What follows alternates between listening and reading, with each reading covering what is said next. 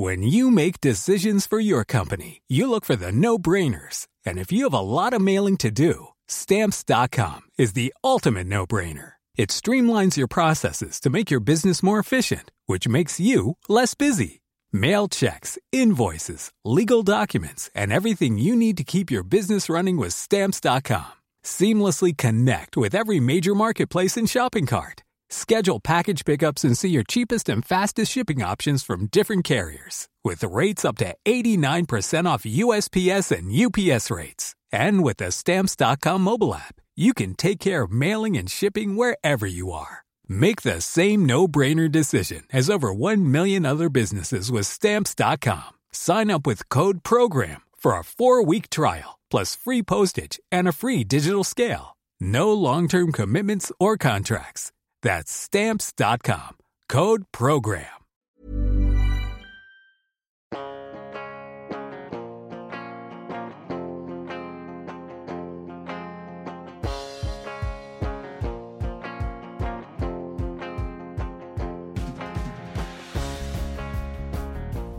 Hello and welcome to The Political Party. This episode features Lord Andrew Cooper, founder of Populus, all-round polling guru and expert, pollster to the Remain campaign, David Cameron's former head of strategy, and he was absolutely brilliant. There are times when it's doing these shows is like having... It's like being on... I was thinking of this, and I'm sure I've used this analogy before, but it's like being on the best university course in the world because I get to meet leading political figures and just ask them whatever I want. And they get... I mean, Andrew was out of this world good. It's a brilliant insight into polling, into... I suppose why mistakes are made and how they're made, how hard it is to actually know whether people are going to vote or how they're going to vote. It's brilliant. And there are so many lessons that come out of it. More than anything, he's such an impressive individual and such a decent and reasonable person. It is, oh man, it's so hard to, because every week it feels like I say this, but it really was, an hour was nowhere near long enough.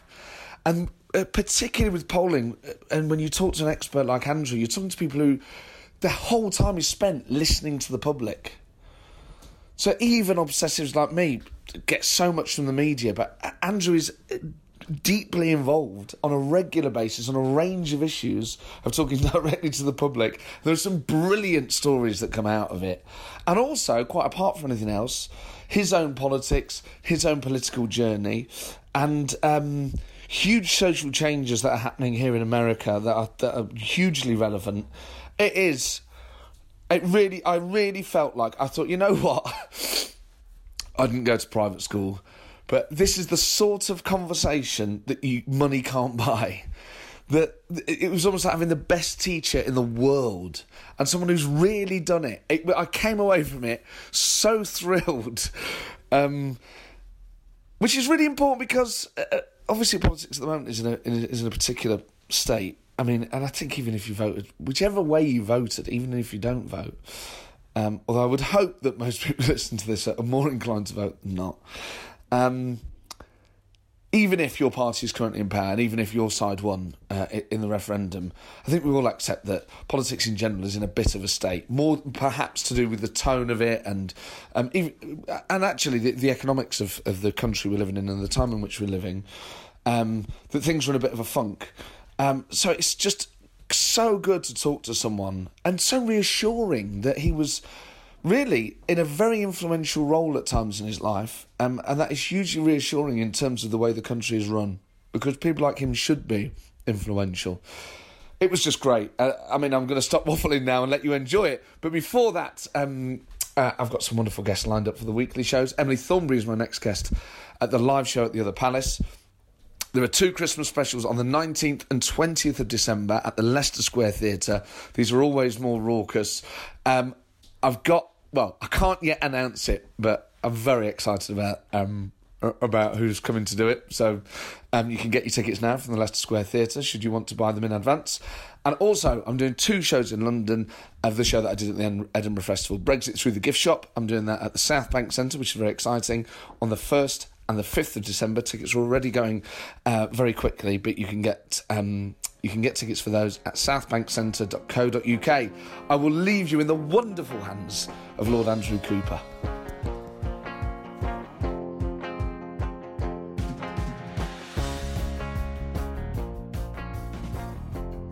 So, welcome to the show, Lord Andrew Cooper of Windrush. Thank you. How should I address you, Lord Cooper or Andrew? Andrew, please. Andrew. Is that, when you become a lord, is that something that your friends and family struggle with in knowing what to call you? People don't know how to respond to it. Close friends just think it's weird, and it is weird, let's face it. And then when you get asked to do it and you go through all these introductions and they say to you, oh, you must change your passport. And I subsequently discovered most people ignore that, but I didn't. So I dutifully changed my passport, which is an absolute pain in the neck. So, you know, ultimate first world problem. On drop-down menus, it doesn't give you Lord. So, and I have to, when you're on an aeroplane, you know, the ticket has to say exactly what's on your passport. So I have to be Lord Andrew, the Lord Cooper of Windrush, on my... It's a nightmare. I wish I hadn't done it. But it must be quite cool when you're renewing bank cards or anything like that, and you do get to choose Lord on there. Yeah, I haven't done that. I haven't changed bank cards, yet? No. Because I do sometimes when I've had to renew, you know, my documents. Lord does appear on some. Yeah, some of them, yeah. Some of them, you think, oh, that must be so cool to be able to click that. I always do it for my wife when I'm doing it and she's not. I always put lady for her, but mister for me. And have you got your seals or whatever they're called? Is that the big? Yeah. It looks like wax, but I think it's porcelain, isn't it? The big red dish that comes in a red box. In a big red box, yeah. I think it's under the sofa somewhere. I don't know. That's so cool. It's like keeping an Oscar in the toilet, isn't it? It's kind of it's a nice way to deal with it. So you were ennobled by David Cameron, is that right? That's right. Who you were very close to. Yeah. Obviously been talked about quite a lot in the last few weeks, this mooted return to politics. Is that something he's mentioned to you at all? No, I'd be very surprised. I'd be shocked if any Prime Minister wanted to come back in a lesser role. Yeah, I can understand people going into the House of Lords later on, perhaps, but I was very sceptical of the reports. Yeah, I'm very sceptical of the reports too. You had a close relationship with him, not just at Downing Street, but throughout the Remain campaign. So let's just go back to how you ended up being so influential with David Cameron and with British politics in general. You started out really as a member of the SDP. So I started out as a member of the Labour Party. No way! What year? I grew up in a Labour supporting household. We were all very interested in politics. I was very political from a weirdly young age. Yes, yeah, it literally didn't occur to me. You know, we were Labour, so I joined the Labour Party in 1976 at the age of 13. Was very active in the Labour Party Young Socialists, where I lived in East Surrey, which in those days was Geoffrey Howe's constituency, very Tory. Oh, yeah. Got the day off school for the 1979 election, running a Labour committee rooms in a safe Tory ward in East Surrey. So how old would you have been then at the 79 election? I was not quite 16. And they let you have the day off school to do that? That's really cool. Isn't it cool, yeah. So in 79, which is, you know, by any measure really, it's such a significant election for Britain, for the Tories.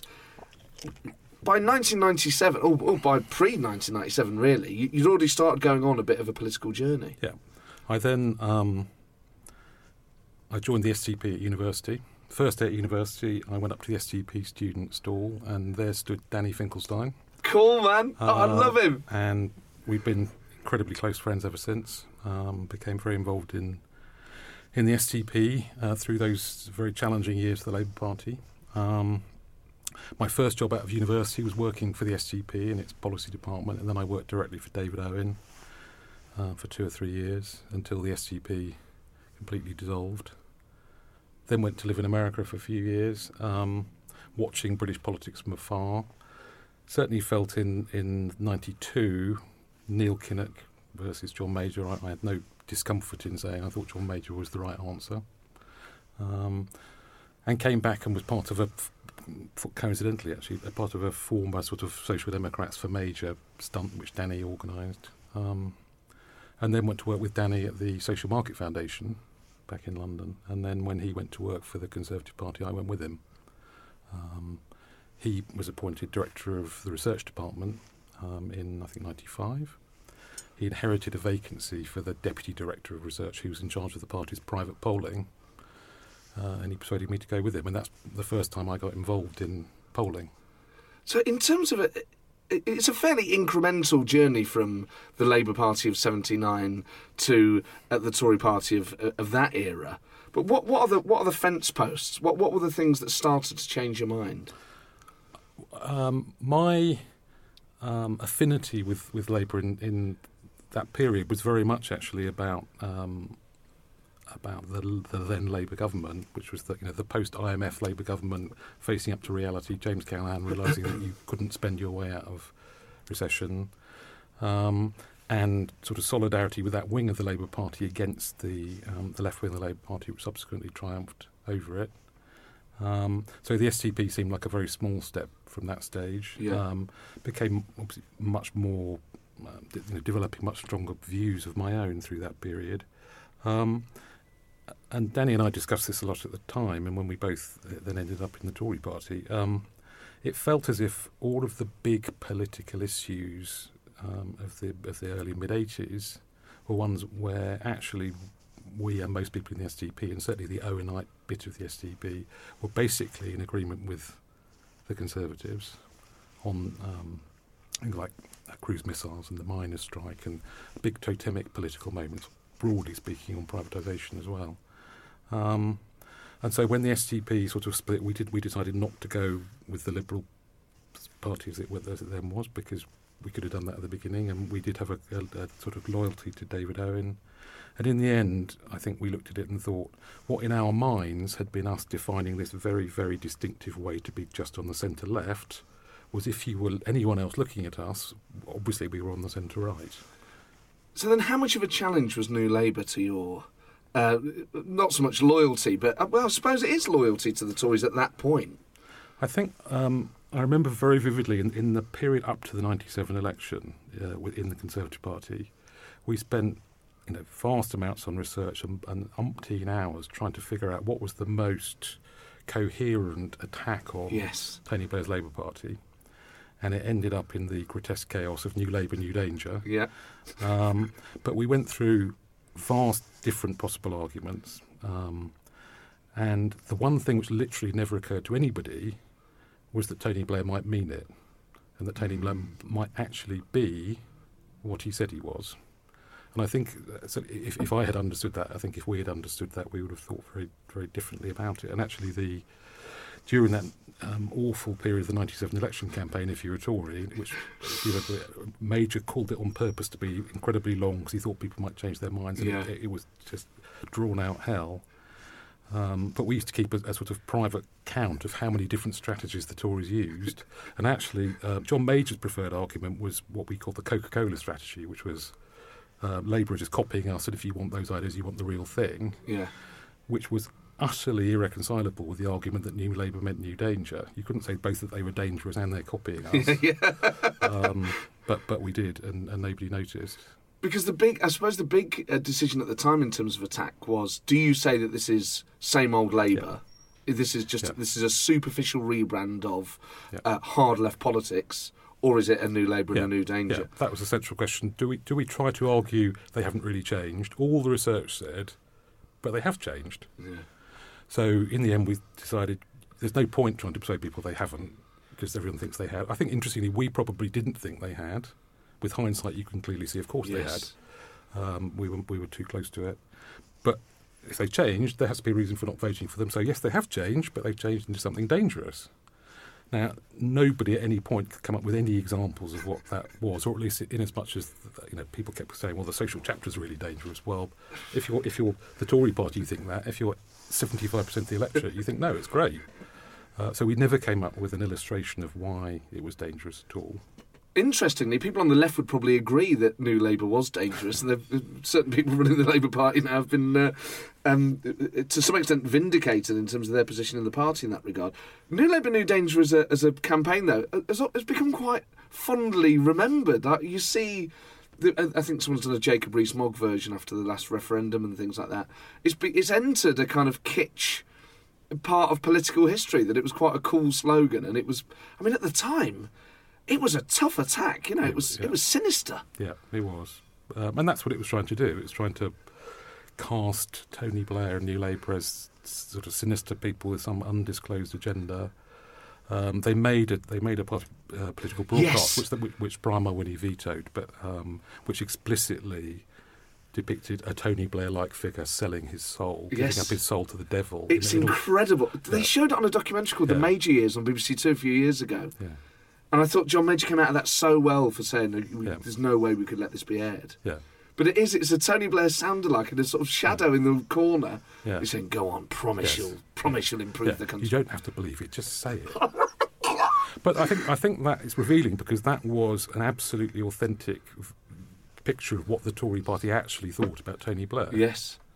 And the extent to which they didn't understand what he really was. And how people felt about him, perhaps, at the time. Yeah. And therefore about the country and how much the country had changed.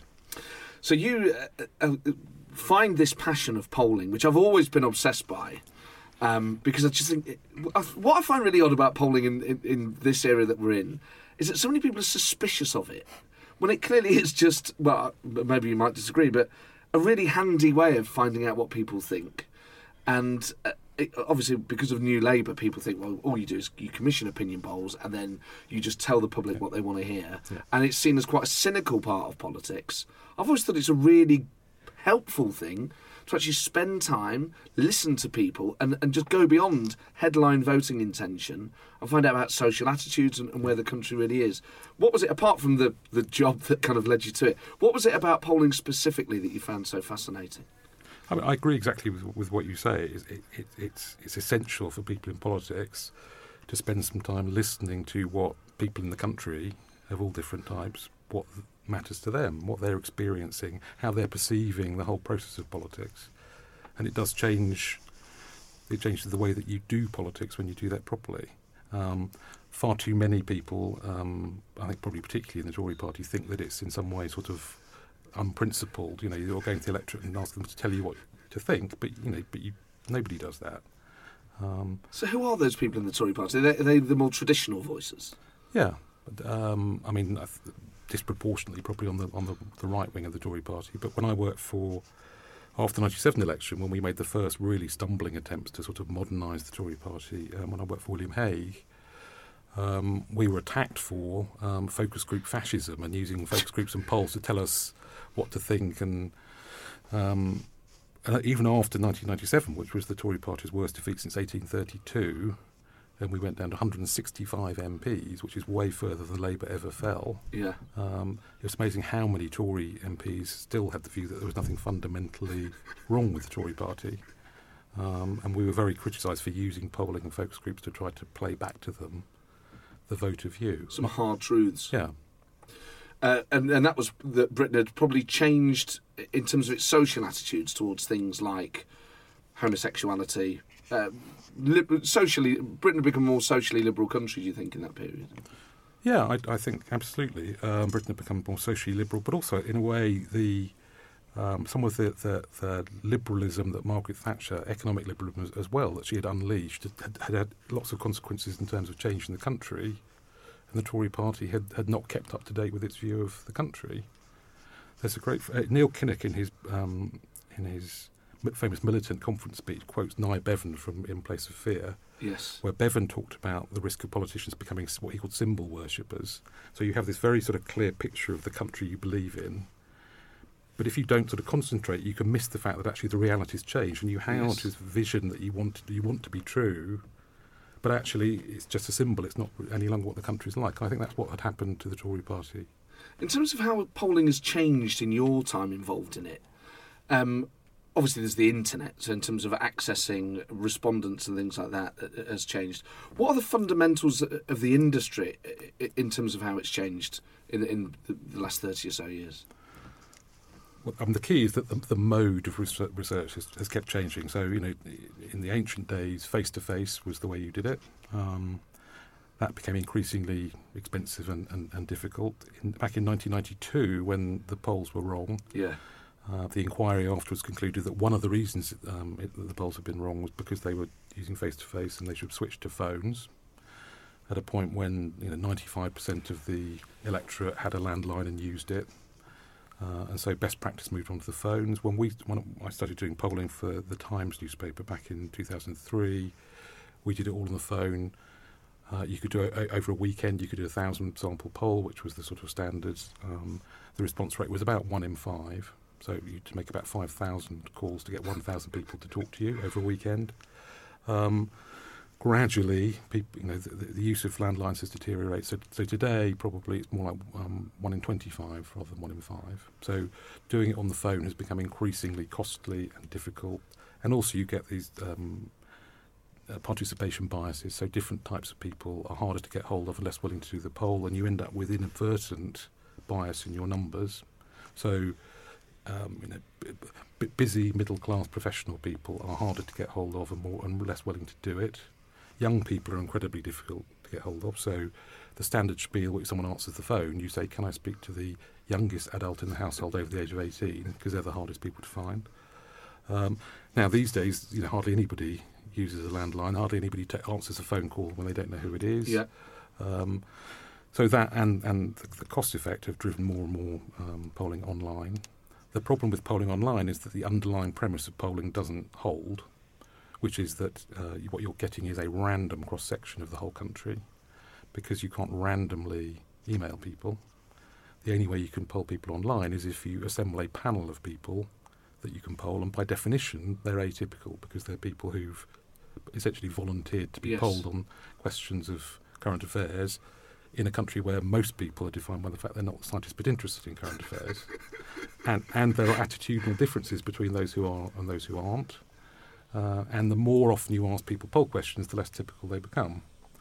But that's the nature of the beast online. So what does that mean, that the less typical they become, that they get used to being polled and that changes their answers? Yeah, they become, conditioning is the term.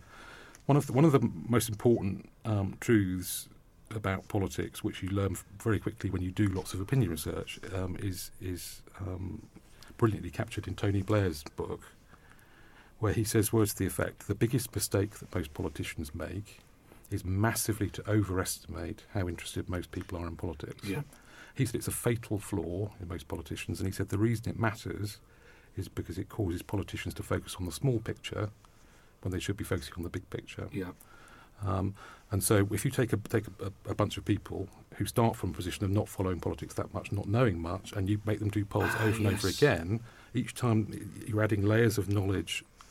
They become less and less typical and more conditioned in the answers they give rather than necessarily answering just from the gut or the front of mind. That's such an important extrapolation of the point that he makes in that book. I remember him saying to me once, and I don't think it was on microphone, that if Question Time was to improve as a TV programme, you would have 40% or 50 or 60% of the audience, people who were sort of generally interested but weren't that tribal. Yeah. Because that's where most people are, and it would be less of a, but bear pit. Yeah, so an awful lot of the stuff which completely obsesses Westminster and people like me and probably you who probably follow this stuff in detail, the sort of hour-to-hour, day-to-day pantomime of politics, the vast majority of people in the country aren't following that at all. Yeah. So quite often we're sent out to do focus groups to sort of probe what the voters think of this, that or the other, and they don't even know it's happened. And it leads to all kinds of confusion. So I remember in the very early days of the Blair government, because the Tory party was still very strongly associated with sort of incidents of sleaze, and when Robin Cook was caught having an affair, in the focus groups people tied themselves in knots because they thought Robin Cook must be a Tory.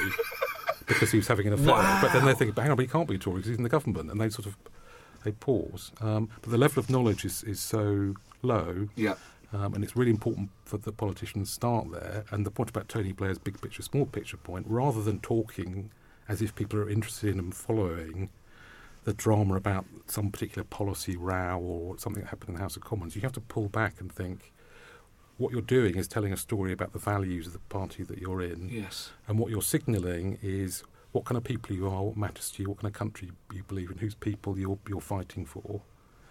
And that's what matters, not the minutiae of the point that you're making. So just in terms of, I don't want to dwell too much on 1992, but 92 and 2015 really stand out as big tests for the polling industry and the reputation of the polling industry. in 1992, the exit poll was wrong. Yeah. And the logic always was that people tell the truth when they've voted and they're coming out, that they've sort of made their peace with it, they're less bashful or shy. So why was the exit poll wrong? Were people still, you know, is that logic broken now that people actually will lie after they've voted? No, I think the problem, what was there was it was a sampling problem. I mean, the difficulty in exit poll, you know, there are however many thousand polling stations around the country, you can only sample people at some of them. Making sure you pick the right ones so that they add up to a cross-section of the whole country is really hard. Yes. What the exit poll now does is it samples at the same polling stations as it did last time, sampling roughly through the same process during the day, and it effectively measures the swing in that polling station since last time.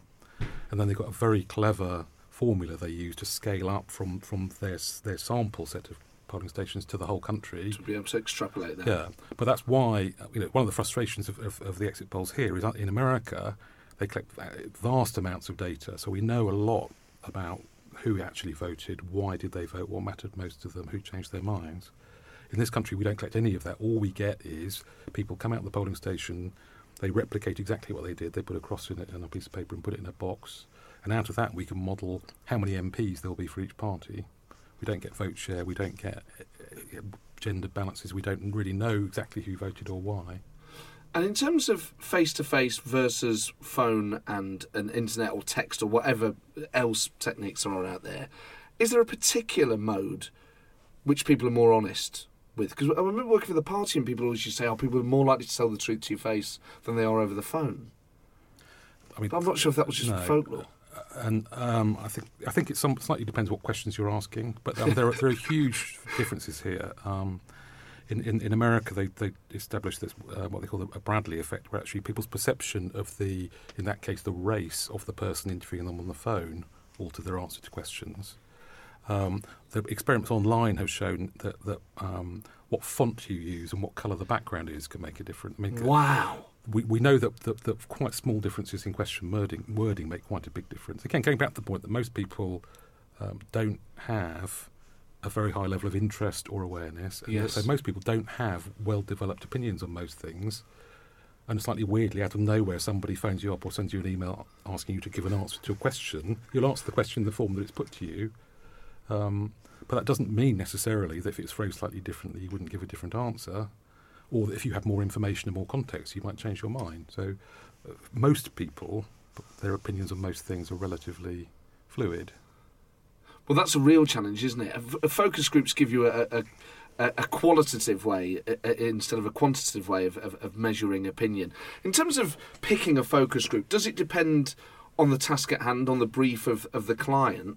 Or do you have a set way, do you think, right, if it particularly if it's political, that you would want a group of people, you know, what would be a typical focus group for Theresa May to pick if she came to you tomorrow and said, Andrew, I want you to run a focus group for me on how the public think I'm handling Brexit. How would you constitute the people in the room? I mean, generally speaking, in a focus group, what you would do is you would want to differentiate between the people who are your core supporters, who will have a different view. You need them to be your advocates and so forth, but they'll have it'll be a different conversation. You'll probably want to screen out the people who are your absolute opponents and will never going to agree with you. Most political focus groups probably consist of the middle group, who are your proverbial floating voter. Yeah. And you want to know, you know, how they're perceiving this, what have they noticed, when they hear our argument, which they may not have done in whatever news media they use, how do they react to it, what are the obstacles to it, what are the kind of flaws in the logic that they think are there, what are the proof points that they need that we haven't given them. So a lot of the focus is actually on understanding what's cutting through and on language and how to construct an argument. So in terms of the types of people you would look for, if Theresa May would say, right, I want a group of people that are swing voters, would you try and have it gender balanced? Would you try and have it as a rough cross? Would it proportionally match what you generally do? The UK. I mean, remember that a focus group is basically, it's 8 or 10 people in a room. So firstly, you need to do several of them. Otherwise, you've just got random 8 or 10 people. You don't know if it means anything. You generally speaking, do 2 groups per evening, and in a wave of groups, you might go to 3, 4, 5 different places. So you select the places quite carefully. Yeah. Different parts of the country, different types of constituency. Nuneaton and places. Yeah. I mean, and you do often end up going to the same marginal seats over and over. I mean, Watford, Berry, over again. We generally split them by gender because men and women do tend to notice different things and talk differently about them. So you'd have a male group and a female group? Yes. And sometimes you have to mash them together, and you definitely do lose, I think, some of the difference in the way that they speak. Why is that? Is that because men are more dominant? Men tend to talk more. I think, if you look at any opinion poll on a topical question, if you look at the people who say don't know, invariably there are far more women than men saying don't know. Roughly what proportion is there? I mean, probably twice as many usually. Women. So 66% would be women if I don't know. Yeah. Wow. Which I've always... It's not because women know less. It's because women, I think, in general terms, much more comfortable just saying, actually, I don't know. Men tend to just sort of bluff out of you. And I think... And you do see the same thing in focus groups where men will tend to kind of dive in. Wow, isn't that fascinating? But certainly, I mean, we very frequently have a 2-hour conversation with a bunch of men and a bunch of women, and they're very different conversations. And certainly if you want to know what's cutting through and the language to use and what aspects of issues are concerning people... It's better done as a separate conversation. And are there any characteristics that define those conversations? What are the things that women tend to say or care about versus men? Women tend to be more talkative. Men tend to, I think, particularly if men are conscious of the fact they don't actually, because it's a very weird artificial environment, and quite often at the end of them, people say that's the longest conversation on politics I've ever had in my life. Yeah. And people, I mean, we always have to emphasise at the beginning, this absolutely is not a general knowledge quiz. This isn't about how much you know. We're just interested in what people have noticed and what they think, because people suddenly become very self-conscious that they actually don't think they know as much as they thought they did before they came into the room. And I think that tends to manifest itself more in men who tend not to want to say something if they're not, so they're worried about revealing that they don't know much. Wow. And is that must be quite hard to manage sometimes. I mean, do these things ever get heated? Occasionally, not usually, because most, if it's a representative group of typical voters, most of them they're unlikely to feel very strongly about anything. And the way we recruit, I mean, if you take Brexit for example, in order to understand properly the different sides of the argument, you're not going to get that if you put 4 diehard Remainers and 4 diehard Leavers in the room. You're just going to have an argument and shouting at each other. Yeah. So we would separate out on big issues like that where there may be deeply held views, but on a lot of day-to-day political issues. Most people just don't feel strongly enough to have an argument with each other. In terms of a snapshot of where we are now as a country, as a United Kingdom, what would you say the social attitudes of Britain are, and have they changed much in the last 20 years? I mean, I take comfort in the fact that the big picture is that Britain is becoming a much more progressive, much more socially liberal country over time. And the evidence is it will continue to do so. But clearly, at the moment, we are deeply, deeply divided on a set of very broad attitudes, values, worldviews, in a way which is actually quite scary. And roughly 50-50 division with a very strong age divide within it, and 2 views of the world that are completely irreconcilable, and 2 groups of people who don't understand how each other can view the world in the way that they do. And within that, let's just say for the last sort of 20 years, has concern about immigration risen significantly since 1998? Yes, it has. And Ipsos Mori published some analysis a few years ago showing actually concern does, broadly speaking, track with the increase in numbers. I think a lot of that is to do with the way that it's reported. Yeah. It is one of the defining facts of the Brexit referendum that the places that were the strongest support for Brexit are by and large places where there isn't any immigration. They are absolutely defined by their lack of diversity, yes. Whereas the most diverse places were the strongest Remain areas. So the concern about immigration in its political impact is by and large something which is observed rather than experienced, and therefore the way that it's reported and the way that over a period of years people have concluded that it somehow accounts for so many problems in our country isn't based on actually something which they're experiencing in their own communities. In terms of Britain as an ideological country, is there any evidence that people are becoming when you think of the relative popularity of Labour, if not Corbyn, although it's obviously under his leadership, is there any evidence that British people are becoming more left-wing or more socialist? No, I don't think so. I think what we're seeing is more and more people feeling that the status quo doesn't work for them, and without necessarily subjecting to a huge amount of scrutiny the specifics of what are being suggested as alternatives, just a desire to look for something else, look for something different, a desire really to kind of tip the system on its head because it's not working, to shake up the establishment, the mainstream, make them deal with the problems that don't seem to be being dealt with, rather than necessarily a very sort of deep or considered view that the specific way in which they're proposing to do it is the right way. Well, that's a very concerning message for the current leadership of the country. Do you get a sense that they're tuned into that as a message, that there is a discord out there that has already created chaos in the political system and could indeed wreak more havoc? I think that most politicians underestimate how deep that goes and how far that runs. And I think I think this is one of the big messages of the Brexit referendum, unless the mainstream properly listens and engages with the things about people's experiences and their lives that have caused them to lose confidence in the status quo, to lose confidence in the political system, to lose faith that they really have a stake in the success of the country, then the politics continues to go off to the extremes. And how much of this is post-crash and how much of that was around before?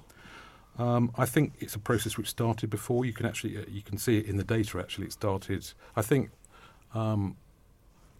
hopes in Tony Blair.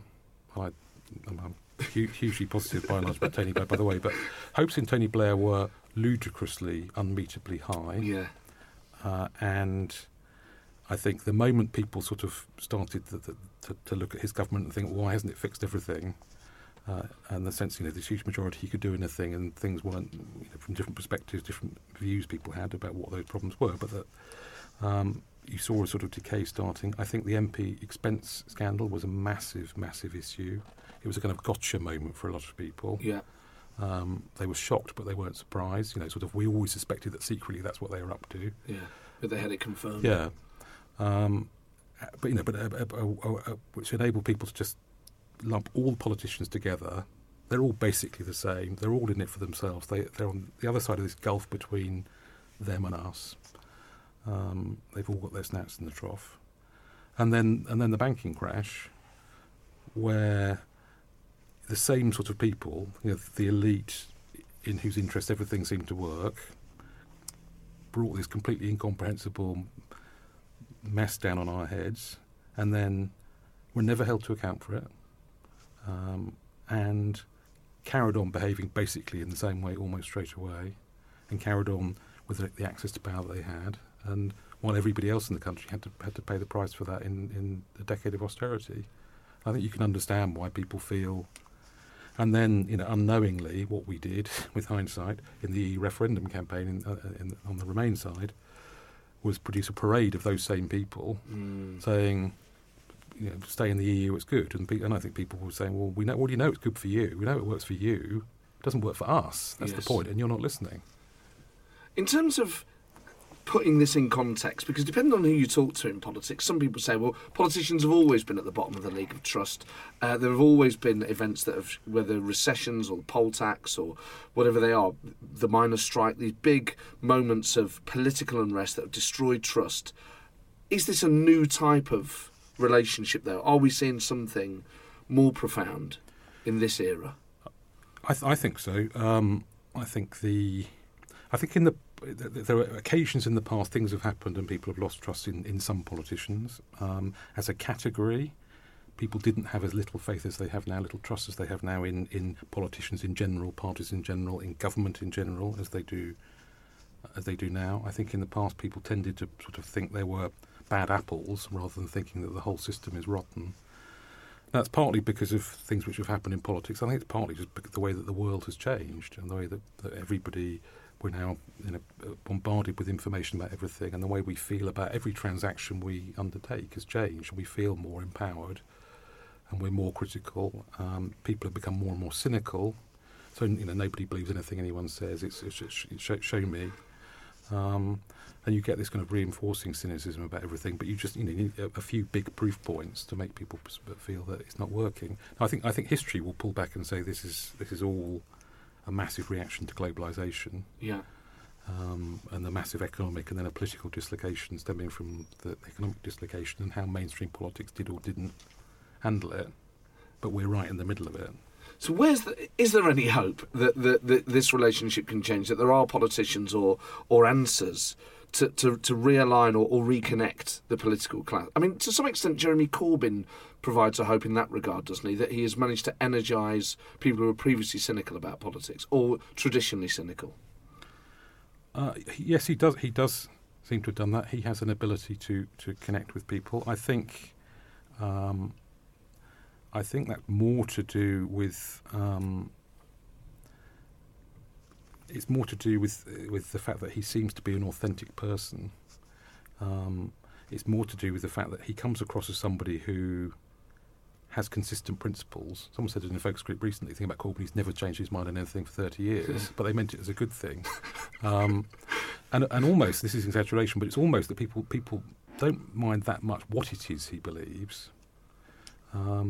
It's that he believes something. He's not one of those politicians, which is the caricature people have, unfairly, by the way, but have of most politicians, which is they don't really believe in anything. They don't mean what they say. They don't try to do what they say. They're telling you what you want to hear. They're reading out some speech written by somebody. They're giving you a soundbite that someone's written for them. They don't mean it. So the only politicians who anybody even slightly is drawn to are the politicians who come across as authentic, unspun. You know, there's an element there of kind of gaff-prone, but unscripted. They mean what they say, and that's the appeal of Boris Johnson. That's the appeal of Jeremy Corbyn. It was the appeal of Ken Livingstone in his pomp. Yes, Anne Widdecombe, Mo Molem, Ken Clark. The only politicians people warm to are people who come across in that way, and those characteristics actually matter more in their ability to be heard and sort of liked than what they're actually saying. So if you are a career politician or an Oxbridge conveyor belt, well, I'm trying to think of the other insults that people hurl around about some very talented individuals. But if you are of that kind of generation or of that style, what is the lesson to take from that then? To actually be less uptight, be more yourself? Yes, I think people in politics got massively sort of over obsessed with sound bites and trying to make everybody use the same language. You know, any ordinary person, when they hear a obviously prepackaged soundbite coming out, they switched off before it's even halfway out of your mouth. You know, you have a clear argument, but everybody should express it in their different ways that's authentic to them, in their own language. I think also it drives people nuts that politicians don't give a straight answer to a straight question. They don't say, I don't know, when I don't know. They don't say, actually, the other lot have got quite a good point there. The idea that this sort of absurd tribalism that only we are right about anything and they are wrong about everything, that just drives people nuts. So I suppose in a way people just have to be a bit more mature. Yes. That's all it would require. It's not about necessarily big policy ideas. These are stylistic, cosmetic. They come from a pure truth, but I think if politicians behave in the way that almost every other institution in this country now behaves, if you think about how Parliament is and the way that they shout at each other, I like that. But it's incredibly unhealthy. I was at school with Keir Starmer. No way! He's an old friend of mine, and he said to me, we had lunch a little while ago, and he said he's ready to do his first speech at the dispatch box. You know, he's joined the shadow cabinet, and a massive moment in someone's career. Hasn't long been an MP, and so he's sitting there, a bit nervous, draws breath, stands up, puts his papers down on the box, looks up, and he said, "And there's 200 people shrieking at you." Now, there is no other institution in Britain where that would be acceptable any longer, and it's no surprise now that we're now seeing all kinds of issues coming to the surface about the way that people treat each other in politics. But now I personally think some of the process and the pageantry and the tradition is part of the problem because it enables it to be opaque to people, and people hide behind the bluster. But it's unsurprising that it doesn't lead to edifying, sensible, serious discussion. That's a fair point, but there is something about the cauldron of it that is enticing, particularly when you compare it to other parliaments. There is it's a ferocious arena that probably does improve politicians to an extent. It means that in order to succeed, you have to have that skill set. You have to be quick-witted. You have to be very clear about what you're going to say, because of course you can't hear anything in there. No. I'm not sure that it adds much, though, positively to the way that the country's run, and I think it's part of the reason why politics doesn't work. This is Paige, the co-host of Giggly Squad, and I want to tell you about a company that I've been loving, Olive and June. Olive and June gives you everything that you need for a salon-quality manicure in one box. And if you break it down, it really comes out to $2 a manicure, which is absolutely insane. It's also so easy to get salon-worthy nails at home with Olive and June. The difference between how your nails used to look when you did them yourself and now with the Manny system is a complete game changer. The best thing about Olive and June, too, is it's a quick dry. It dries in about 1 minute, lasts for 5 days, and full coverage in up to 1 to 2 coats. Visit oliveandjune.com/perfectmanny20 for 20% off your first system. That's oliveandjune.com/perfectmanny20 for 20% off your first system.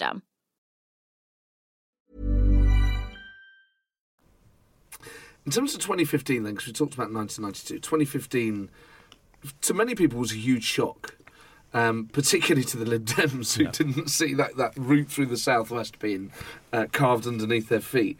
And the book, I think it's Tim Ross's book about 2015, is a brilliant Why the Tories Won, or something like that. How the Tories Won It, I think it's called. Was 2015 a shock to you? Yeah. I think it was a shock to everybody. Some people after the fact said that they knew, but I'm not sure that anybody did. 2015, the error of the polls reveals the other big problem that the polls have, and I'm not quite sure how this is solved, which is even assuming that you can, by whatever mode, phone or online or whatever, you can get a sample of people that's genuinely representative of the whole country, and that's really hard. You're left with the problem, how do we know who's going to vote? Yes. People are massively likely to overstate their own likelihood to vote. There's a social norm effect. You're meant to vote, so people say, I always vote. But you don't. We know that probably in our sample of 2,000 people, about 70%, give or take, are going to vote. Which 70% vote makes all the difference in the world, it, particularly in times where the difference between the two main parties is within the margin of error anyway. And people overstate their own likelihood. So in the old days, polls just always used to just ask, on a scale of 0 to 10, how likely are you to vote? And then they would weight the answer to the voting question in direct proportion. But post-election polls and the studies between elections, where you repoll the same people, show that was incredibly inaccurate. And actually, people who say that they're 10 out of 10 likely to vote tomorrow, a lot of them don't. And quite a lot of people who say, I'm only 3 or 4 out of 10 likely to vote, do. So then most polls have switched to what they call propensity models, which is where you discount how likely people say they are to vote, and you look at recent previous elections, and you can say, we know that people of certain particular demographic groups have a greater or lesser likelihood to vote. So the more demographic information we know about you, the more confidently we can infer how likely you are actually to vote without even asking you. And so, is that more accurate? Well, the problem with it looked accurate for a while, but the problem is it varies from election to election. So in I think I'm getting this the right way around, I think in 2015 that was more accurate. But in 2016, a year later, that was the biggest source of error in the referendum polls. The people who in 2015 were the most right were the most wrong in 2017. So you're basically left guessing who's going to vote. My company, we've stopped doing voting intention polling partly for this reason. But in 2017, I think there were 16 different polling organisations produced a final vote prediction. I think the evidence is they were looking at roughly the same raw data, and the spread of numbers they published was between a 16% Tory lead and 3% Labour lead. Wow! And all of that spread is their different estimation of who's actually going to vote. So, in all the debate now about people's votes, and if there were a second referendum, the truth is a huge amount will depend upon who actually votes this time. In 2016, there were about 2 million people who came out and voted who hadn't voted in the general election a year earlier, and many of those people had never voted before, but Brexit was an issue which animated them. Will they come out again? We don't know. We know that a lot of them didn't come out again a year after that in the 2017 general election. 2016, we'd expected a lot of young people who tend usually not to vote to vote, but actually we overestimated that, and a lot of them went onto the electoral register, we know that, but and then didn't end up voting. Will they vote next time if there was a people's vote? We don't know. So in terms of demographically, that 2 million people, young people are less likely to vote, so they're in there. Are we talking also about white working class people? What's the rest of the constitution of that 2 million? They were the two broad groups, and in the 2016 referendum, in the end, there were far more, crudely speaking, white working class people who don't usually vote, who voted, than there were 18 to 24s. We know that, and one of the causes for poll error in the referendum was, we know because the data was published, that of the people who signed on to the electoral register in order to be able to vote, those people were very disproportionately younger. There were more than twice the proportion of 18 to 24s in that group than there were in the population, which is why the Remain campaign was confident a lot of those people were going to come out. Now, the evidence is actually a lot of them, having gone on to the electoral register to be able to vote, then didn't. Whereas huge numbers of people, older white working class people who don't usually vote, did come out and vote. So you were doing the polling for the Remain campaign, which must have been an incredible experience. I'm not sure that quite covers what you went through. I mean, in terms of seeing the results come in on the night, seeing Sunderland and Newcastle early and extrapolating from that, did you know you'd lost at that point? Yeah. Interestingly, on this particular issue, on Brexit, the demographics are an incredibly strong predictor. So you can predict whether someone is a Remain or Leave voter on the basis of just 4 or 5 bits of demographic information. And because we know the underlying demographics of each local authority area where they were being counted, once we knew where the baseline was, you could predict incredibly accurately. In fact, we built a model that after you put in the results from the first few, and it predict the end result, and it didn't change after the first 3 or 4. So we knew. And in terms of how polling influences a campaign, you're obviously taking the opinion of the nation. It's then up to the campaign to react to that information. I don't know if you've read Tim Shipman's book, All Out War. I started it and I couldn't bring myself to. I can imagine it's very hard. For a lot of people who were closely involved in the Remain campaign, it's still an incredibly emotional, sort of raw thing. It's very weird. I know people who are close friends who haven't fallen out with each other but just can't talk to each other anymore because it's still such an emotional thing. I found it hard just as a voter, let alone someone who'd been close to the campaign.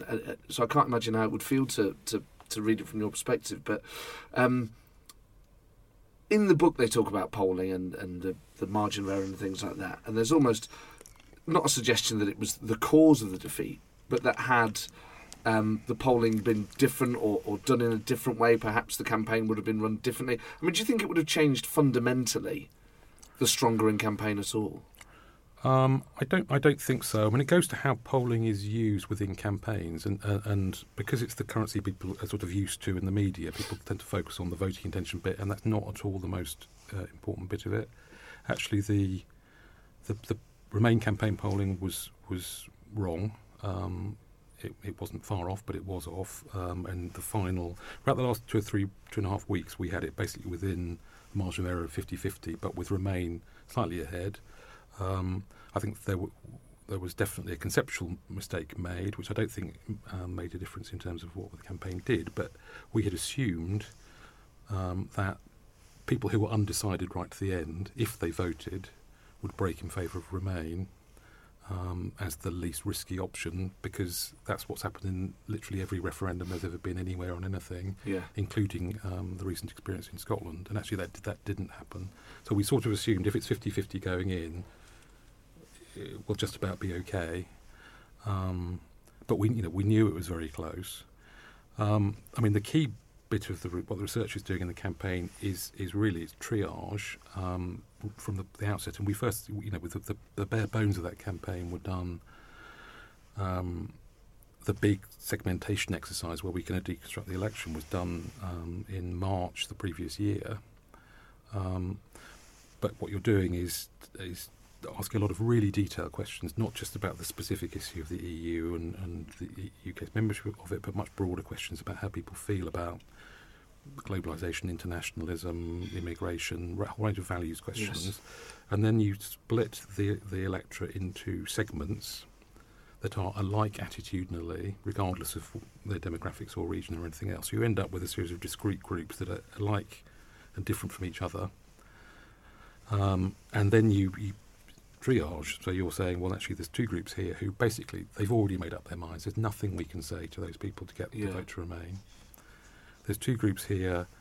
They're going to vote to remain whatever. They're not going to change their mind. We need to make sure that they're motivated. We need to get out the vote operation. They need to be our advocates. And then there's a group in the middle, two groups in the middle. They're the people who are genuinely in play here. They're the people we focus on. And from that point on, really, all of the research, because there's tons of published research telling you what the horse race is nationally, what the campaign's research is doing is focusing on the people who are the focus of its campaigning, to try to understand how they're feeling about this, what they're hearing, what's swaying them, what their reservations are, what are the arguments which we could make to them which they would find persuasive. And you know, those are the groups among whom we lost. They started off, you know, if you really push them, if you said the referendum's right now and you can't abstain, what are you going to do? They were leaning narrowly Remain. And at the end, the majority of those people went to Leave. And my view is it's fundamentally about that we lost the economic argument. Mm. Lots of people focus on immigration, and throughout that campaign, and particularly for the last few weeks, almost every day, a debate was had about should we directly engage the issue of immigration, to which my view was yes, if we got something to say. But the fact was that David Cameron had said, I won't take no for an answer on free movement, and then he took no for an answer on free movement. Mm. And the fact was voting to remain in the EU meant the continuation of free movement. Now, personally, I'm quite happy to make an argument in favour of free movement, but that was unlikely to win. And for people who are concerned about immigration, if the choice is leave and have total control or remain and have no control and have free movement, that wasn't a great position. Mm. What the research said, and I see no reason to think this wasn't true in principle, was there were enough people who thought that immigration was a really important issue and were for that reason drawn to the idea of leaving, but who were also persuadable that the economics, both the benefits of staying in and the risks of leaving, trumped that immigration concern. And without an economic argument to deploy, an immigration argument to deploy, we had to build a campaign on economics, and we had to say we are better off in the EU and we'd be worse off leaving. And it was a very transactional message, but the voters we were aiming at were very transactional in their feelings. Mm. We call them the hearts v heads because about 80% of them said, my heart says we should leave the European Union, my head says I'm really worried about the risks of leaving the European Union. But I think the way in which the campaign tried to paint the picture of what those risks were, some of it I think was disproportionate and it looked hysterical, but in the totality, actually, the way in which we were doing it was principally by reference to, you know, esteemed expert international bodies and acronyms you've never heard of, or a parade of, as I was referring to earlier, you know, business people and other people who the rest of the world thinks, you know, already knew, thought the EU worked. Actually, we were in a sense making the other side's argument for them. We knew right from the beginning that. If in people's minds the question was how do we get more control as a country, we were going to lose. We tried to make an argument that we're all better off, though the EU is a flawed institution and though we have frustrations about immigration, the solution to those isn't to bust the economy. And we just failed to persuade people of that argument. One of the things that comes out of the book is this view, and I think it's one that Dominic Cummings puts forward, the idea that actually immigration was an economic argument, that it wasn't necessarily concern about different people coming here. It was about job security, and that actually they'd weaponised immigration in an economic way. Yeah, no, I think that's completely true. One of the things which we tracked during the referendum campaign was a very simple question which said, if the UK ends up leaving the EU, do you think the following things will go up or down? And they were things like immigration, unemployment, NHS waiting lists and so on. And what it told you was that by a massive margin, people thought if we leave the EU, immigration from the EU will go down, so will immigration from other countries, but unemployment will go down because they won't be coming here taking our jobs. The benefit bill will come down because they won't be here coming over taking our benefits, which weirdly people think they do as well as taking our jobs. NHS waiting lists will go down, council house waiting lists will go down, class sizes will go down, less trade with the EU but more trade with the rest of the world. And so it was immigration was the sort of magic bullet solution to so many problems people saw in the country. As I say, principally, not exclusively, but principally people in places where there wasn't any immigration, observing its effect on our country and concluding an awful lot of the problems we have with public services and with the things that matter in our lives and the pressures on our country, which is so overstretched, seem to originate here.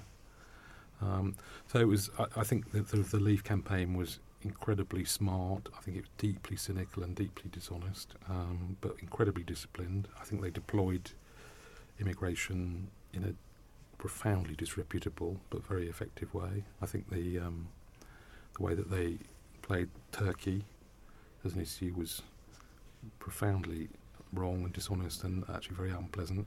Michael Gove said I'm not sure he's used the word apologise, but he said he might have done things differently on Turkey. Yeah.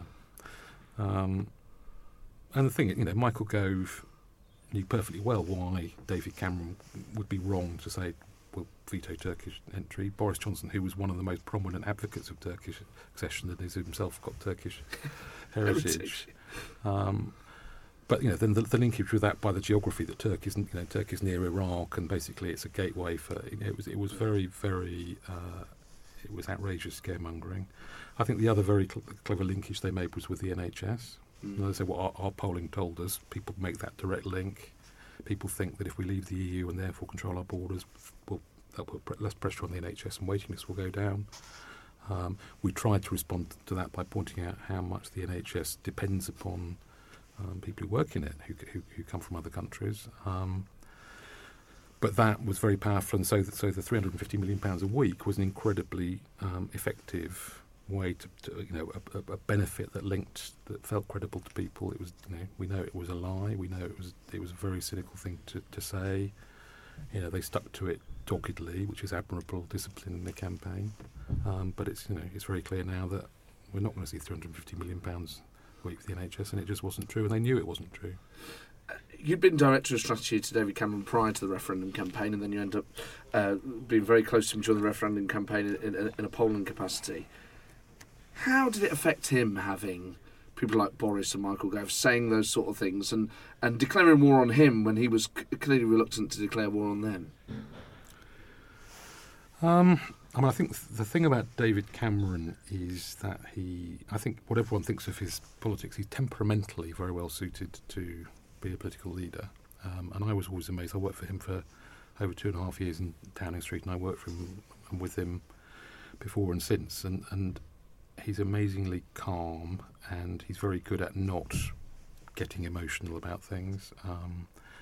I think it's clear from the sort of contemporary histories that he was very upset at Michael Gove's position, I think, because he felt that their relationship was of a different nature, and I think he felt that there were at least implicit understandings between them, that if Michael took that position, he wouldn't take that position very visibly or vigorously. Yeah. And I think Michael Gove ended up saying things which, in the cold light of day, he wouldn't have said or thought. I think everybody always makes discounts for Boris. I personally don't, but a lot of people do. And that was just Boris. I mean, we knew that it was very clear. Indeed, it was clear in the public polling. If you look back at the polls back in the autumn of the previous year, polls clearly showed that if David Cameron comes back from negotiations and he and Boris Johnson agree this is a good deal and we should vote to remain, the massive bulk of Tory voters were going to take the party line on that and back them.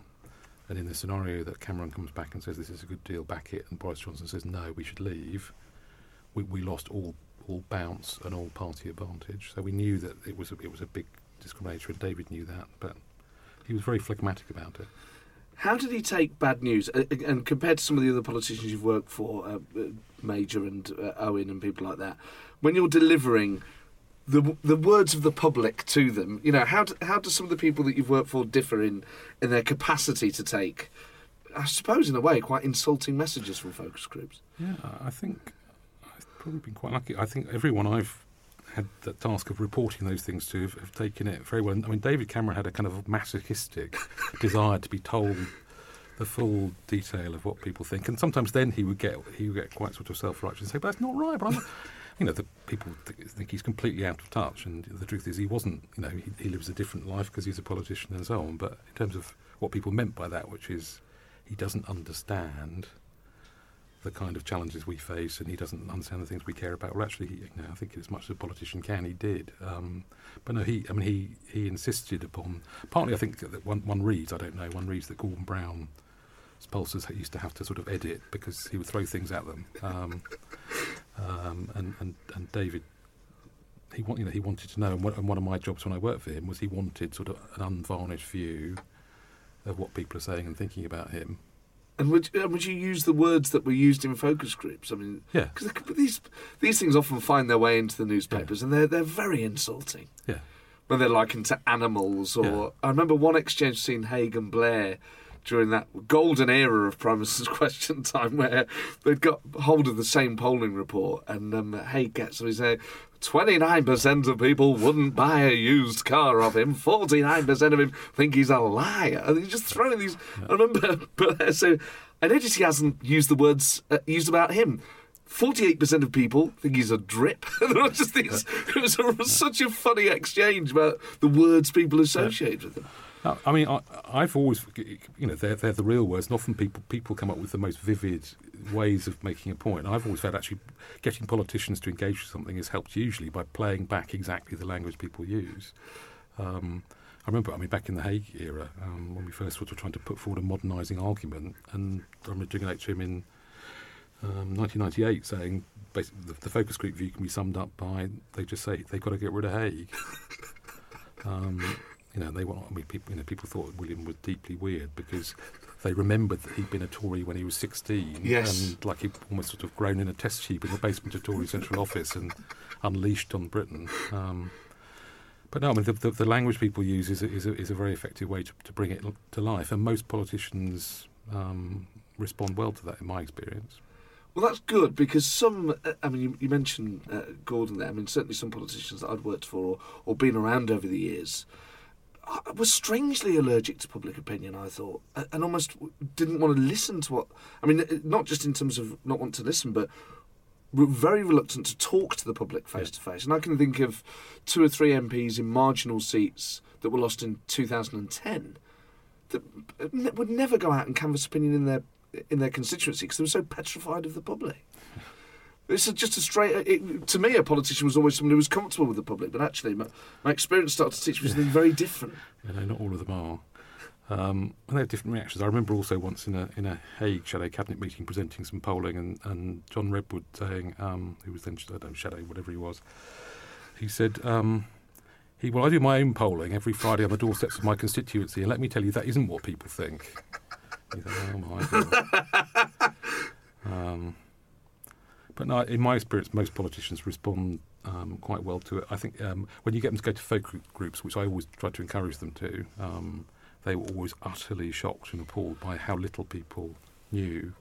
I remember after Boris Johnson resigned from as MP for Henley to go and run for Mayor of London, and there was a by-election, and we did some focus groups, and I remember Chris Grayling, who was Shadow Home Secretary, I think, but he wanted to come and watch them, and he insisted that he had been kind of sneaked in through the back door because people would identify him. And the groups were on a Monday night, and as it happened, he spent the sort of weekend on the weekend programme making some spurious announcement or other. So, you know, he thought, well, they're all going to be... And he was absolutely heartbroken because, you know, we all start by, you know, what have you noticed in the news? And he, you know, he's expecting them all to say, oh, well, that Chris Grayling was saying... And then, the truth is they never heard of Chris Grayling. They couldn't pick him out of a police lineup. They got no idea he was on telly or what it was like. He was heartbroken. But that reality check is really important for politicians, I think. Going back to the Blair point about the big picture.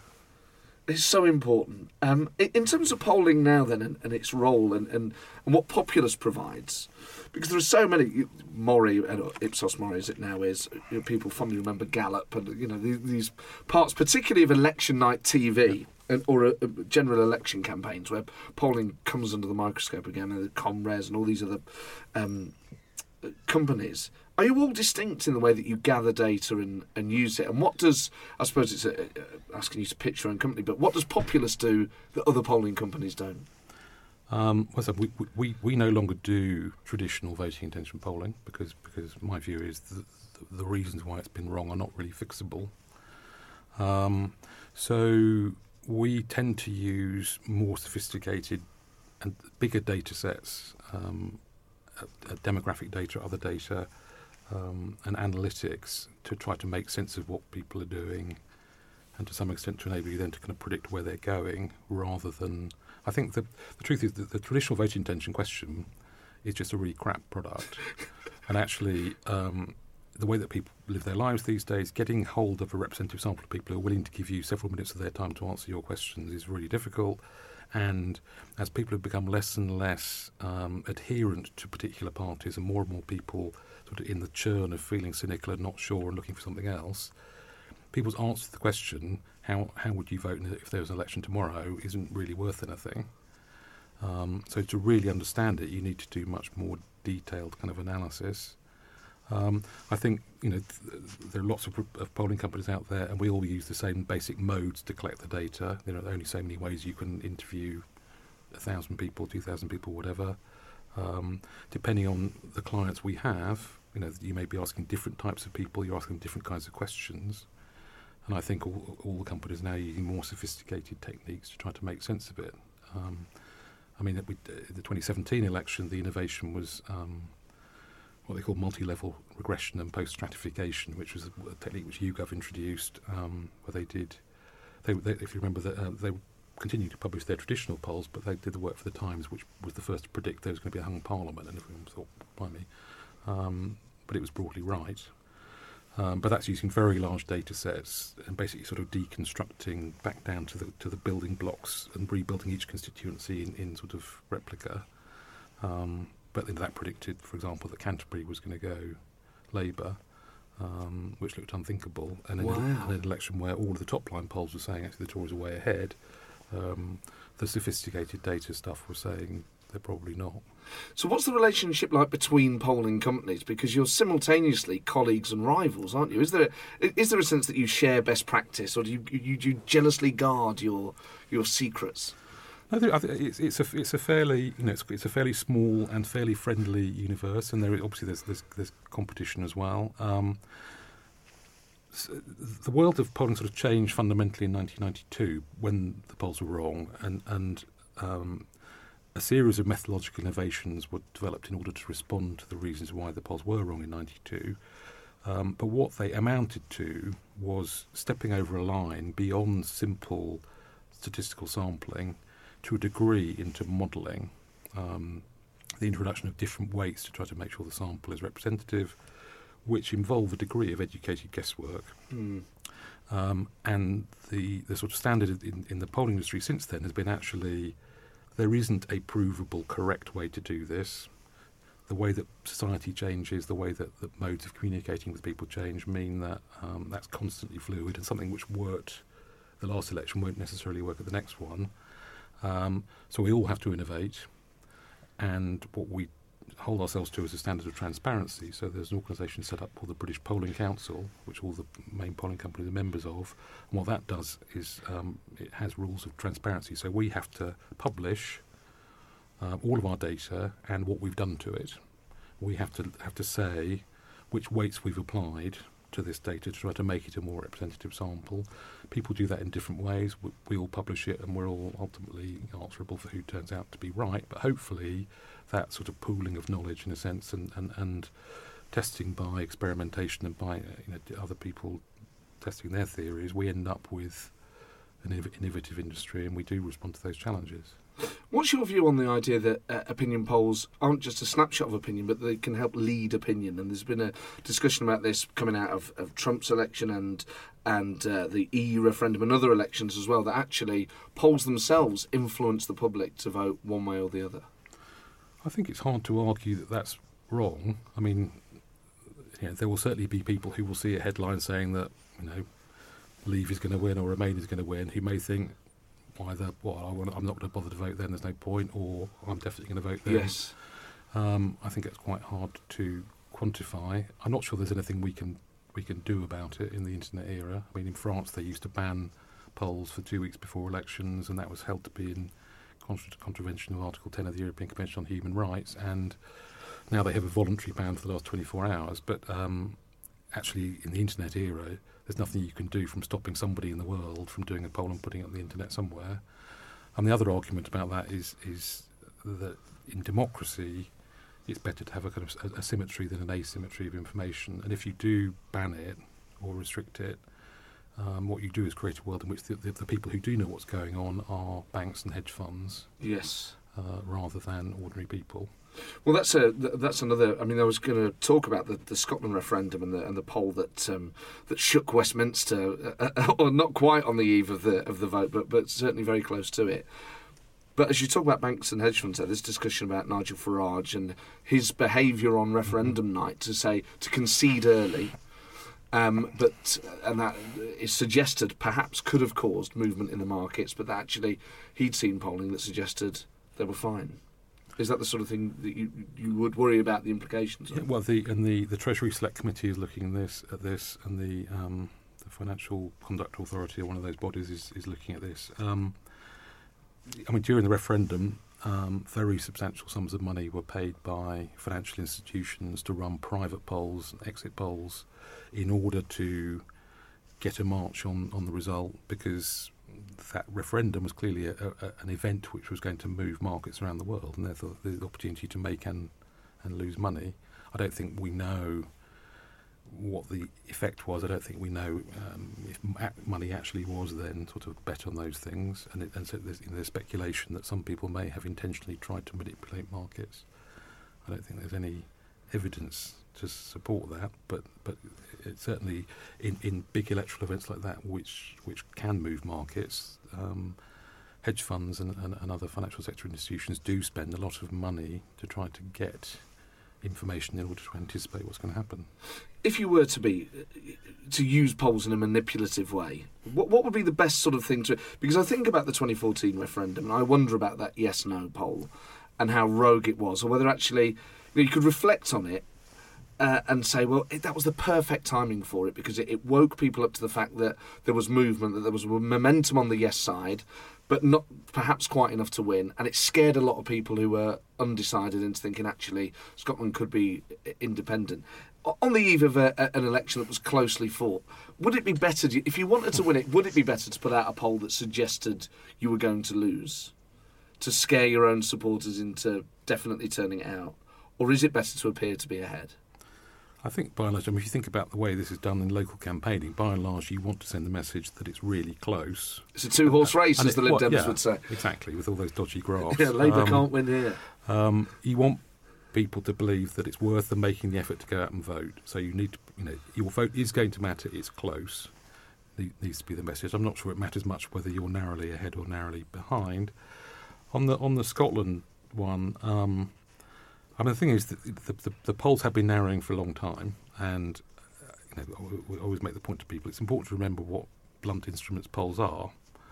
The margin of error is plus or minus 3%, which is quite big in a binary proposition. And our feeling at the time, and I worked on that campaign as well, the No campaign. We've had so many polls saying it's sort of 51-49 to us. The margin of error just means we're going to get one at some point which says it's 51-49 the other way. That was bound to happen. It was just because polls scatter either side of a mean, so you'd expect some to scatter the other side of a very close result. It definitely did galvanise the politicians. I think it was such an immersive experience for people of Scotland. They've been living with this issue for 20 years. Yes. They've been living with it, day to day for months and months and months. Almost every day there's a debate of some kind, rather on Scottish TV or radio. There were so many polls. I think they were very clear that the race was narrowing.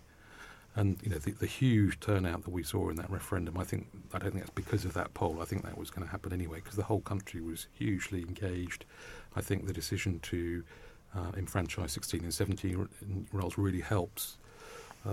It took it into the schools and kids were going home to their parents and talking about it. I think it's a very positive thing. And I'm not sure, actually, I think the politician reaction to it, I don't think had much impact. If you remember the vow, and they cancelled PMQs, and these are the three main parties came up to Scotland. But I think it looked like, and this is very much what the focus group reaction to it was at the time, it looked like what it was, which was panic. Yes. And it was, the optics were, they're taking a day trip from down there in London up here to Scotland. Yeah. And they're desperate, and they're going to say anything now. So we can't place any credibility on that. I think the thing which did flow probably from that poll, which crystallised the thing, was business. Very much as with the referendum, it was a very important part of the argument for the No campaign and the Scottish referendum that we're not making this up. If Scotland becomes an independent country, there will be a lot of businesses that will and indeed have to relocate at least some of their operations from Scotland. And businesses were understandably quite reluctant to get drawn into that. And I think that there were some businesses who had resisted, and when they saw that poll, thought, we've got no choice. And so it was followed by a period of several days where the news was dominated by just a succession of Scottish businesses saying, this isn't Project Fear, this is actually a thing. And I think that, in my view, was more significant in shifting people than the poll itself were or the politician reaction.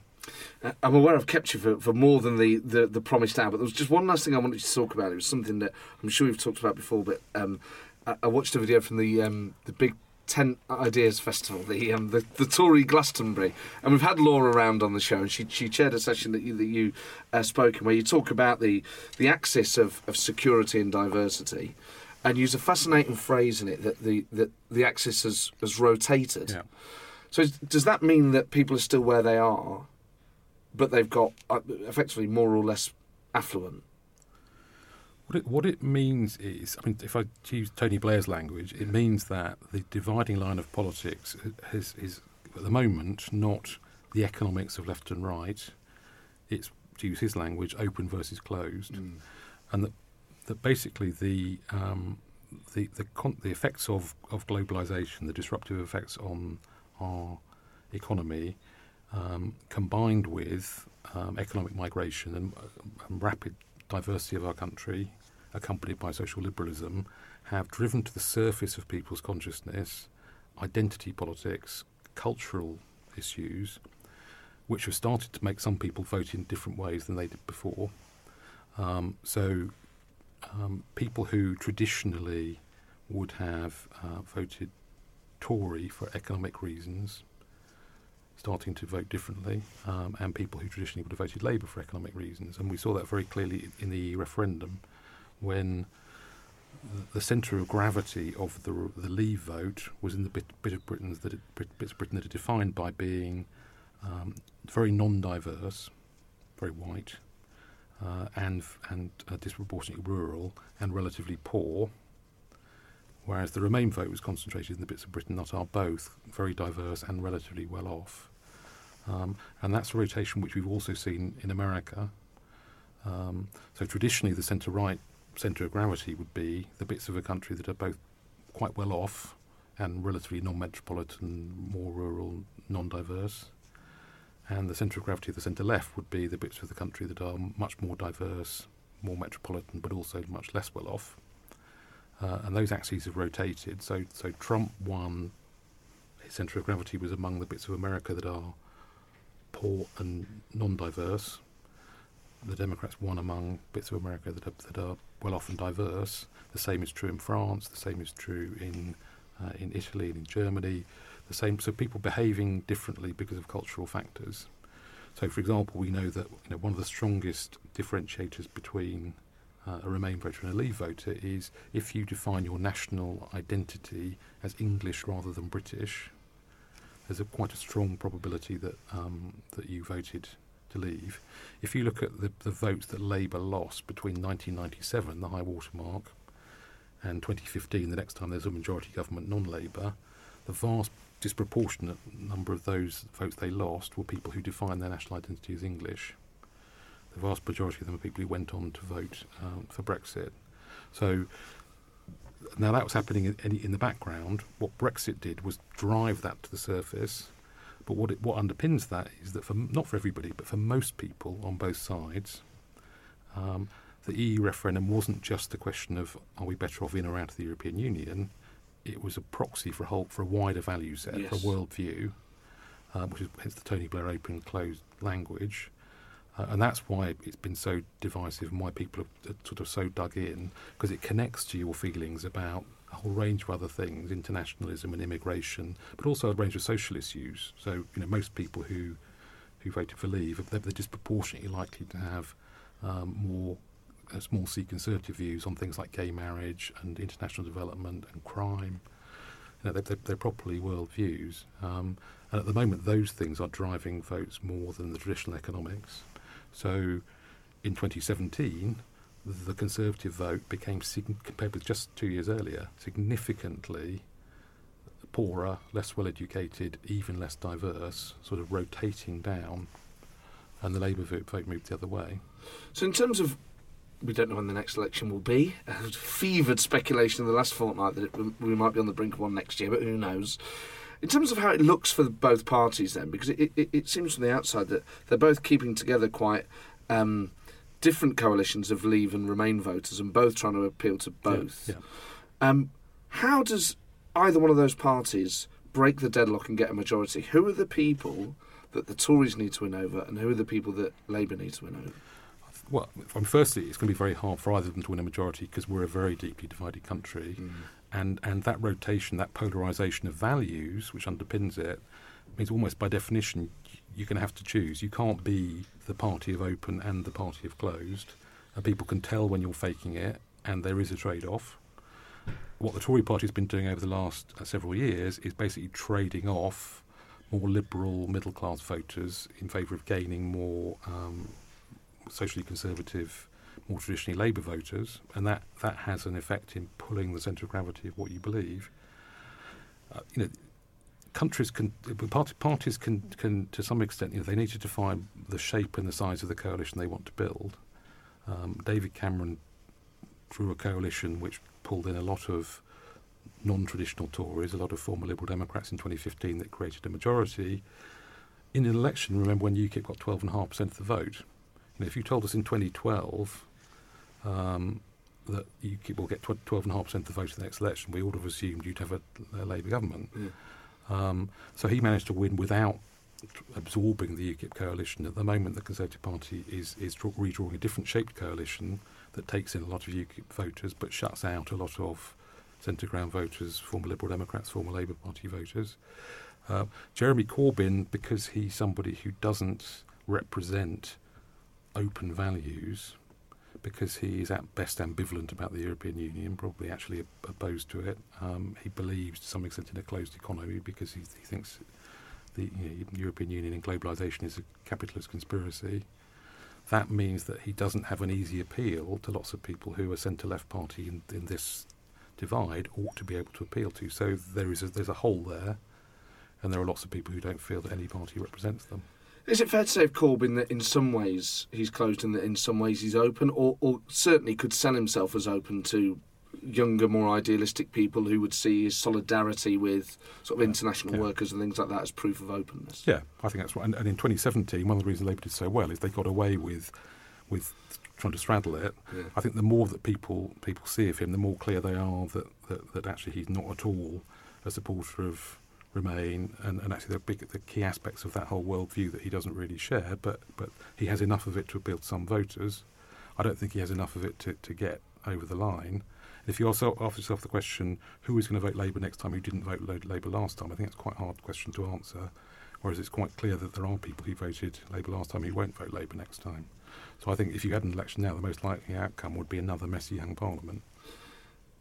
Andrew, Lord Cooper, it has been an honour to have you in here. Thank you so much for giving us your time. It's flown by. Hopefully we can have a chat again at some point in the future. Any time. Thank you.